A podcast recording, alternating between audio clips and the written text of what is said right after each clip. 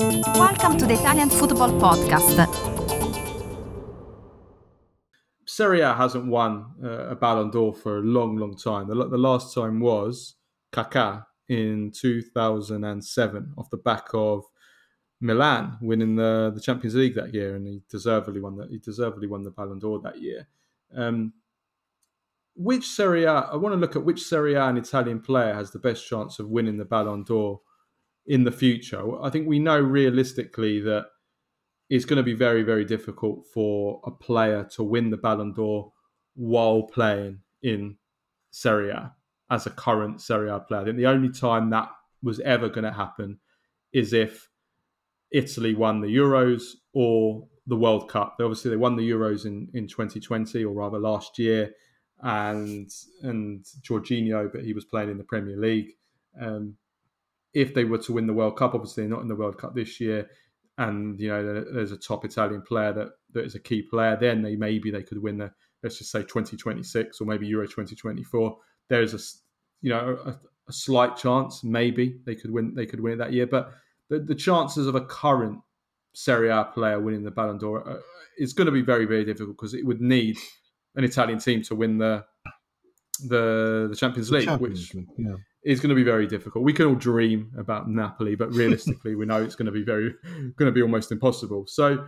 I guess we're, we're looking really at Italian players, so, so somebody that's maybe playing abroad, or we're looking at a current Serie A player that can get a big move to maybe the Premier League or to you know Real Madrid or Barcelona or someone, and then maybe win it there in the next years. So let's run down the list. Uh, who who do you think has a, has a chance? Is a is a potential Ballon d'Or winner in the future?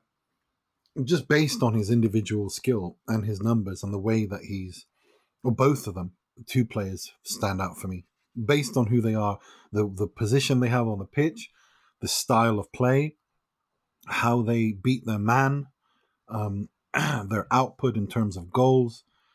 Uh, Kvaratskhelia and Rafael Leao they're the ones that stand out for me. But I wonder how long they, they'll stay in the Serie um, because I think that unless Leao extends his contract, I think he's gone in the summer. And we know that should someone lose their mind and pay stupid money to Aurelio De Laurentiis for Kvaratskhelia, he's gone. You know, that's just how he operates. Um, but those are the main two contenders for me. I, have got a question mark around Federico, uh, around Federico Chiesa because that's a serious injury. Can he come back? Can he come back to the same level? Will he, mm. you know, doesn't he risk pulling, you know, injuring his other knee after an injury yeah. like that? I've got question marks. And also, he needs um, to leave Juventus. oh God! Um, he's, he's not going to win the Ballon d'Or Juventus. Juventus not winning the Champions League. They're not even getting in the Champions League. So, so, so oh, you'd, have to, you'd, have to, leave them. Yeah, but um, I mean, yeah, I think in terms of pure talent, Chiesa Chiesa does have the talent to maybe challenge for it, but he would, yeah, obviously the injury is going to set him back.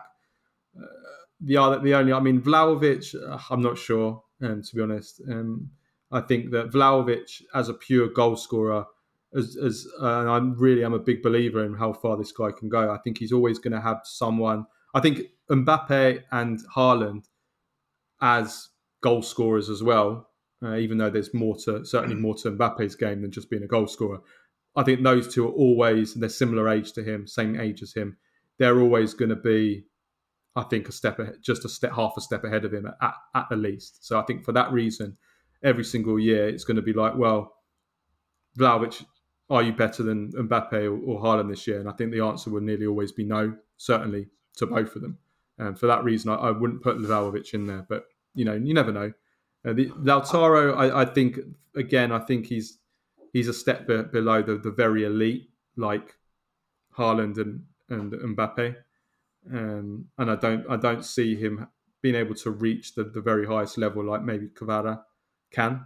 And maybe look if Rafael Lautaro Martinez, the only way Lautaro Martinez will get can, can win the Ballon d'Or is if Argentina win the World Cup this year and he's the top goal scorer um, scoring like not eight, nine goals. Then I think, yeah, but then they'll, they'll, give it to Messi. So well, exactly. That's what. That's they'll exactly still give it to Messi. Messi will Messi, give it to Messi. Messi will go there. Messi will be injured matter. on the. Messi will be injured on the bench for the whole the whole tournament. If Argentina, if, win, the, if Argentina, Argentina win the World, World Cup, Cup yeah. Messi, Messi is, is winning the, the World Cup Golden Ball. Uh, and he's winning and he's winning the Ballon d'Or. I mean, it doesn't even matter if he plays on the if plays a minute on the of, of football in Qatar. If Argentina win the World Cup, they're going to give the Ballon d'Or to Messi, and that's yeah. that. So it doesn't matter what. Lautaro does. but if Argentina win the World Cup, and I think they will, uh, um, if he becomes a top goal scorer, if he becomes the most important player of that Argentina side, which I think there's good chances for him to be, then then I do think that we'll we'll see a we'll we'll see uh, he has a good chance. But if we're talking in terms of club football, he needs to stop being patchy. Like he needs to stop going yeah. eight, nine goals games without scoring in order for him to mm.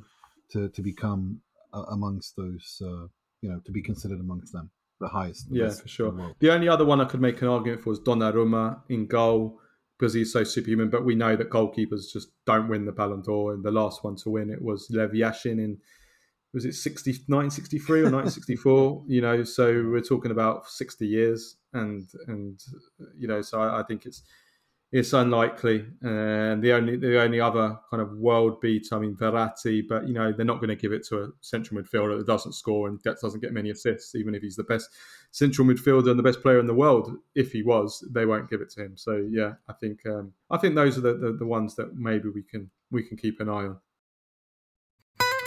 Listen to the full show and all other episodes by going to patreon.com slash TIFP and become a member for only $2.99 per month.